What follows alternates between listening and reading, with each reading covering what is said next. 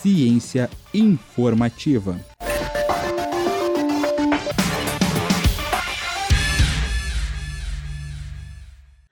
Você já ouviu falar sobre a síndrome de Tourette?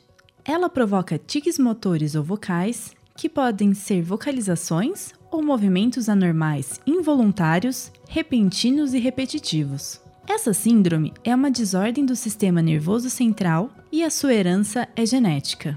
Um recente estudo publicado na revista Neuron analisou mais de 2.400 pessoas com a síndrome de Tourette e relacionou a presença da doença com a mutação em dois genes, NRXN1 e CNTN6. Tais descobertas podem ajudar no tratamento específico da síndrome. Quer saber mais? Acesse cienciainformativa.com.br. Eu sou Maria Letícia para o blog Ciência Informativa.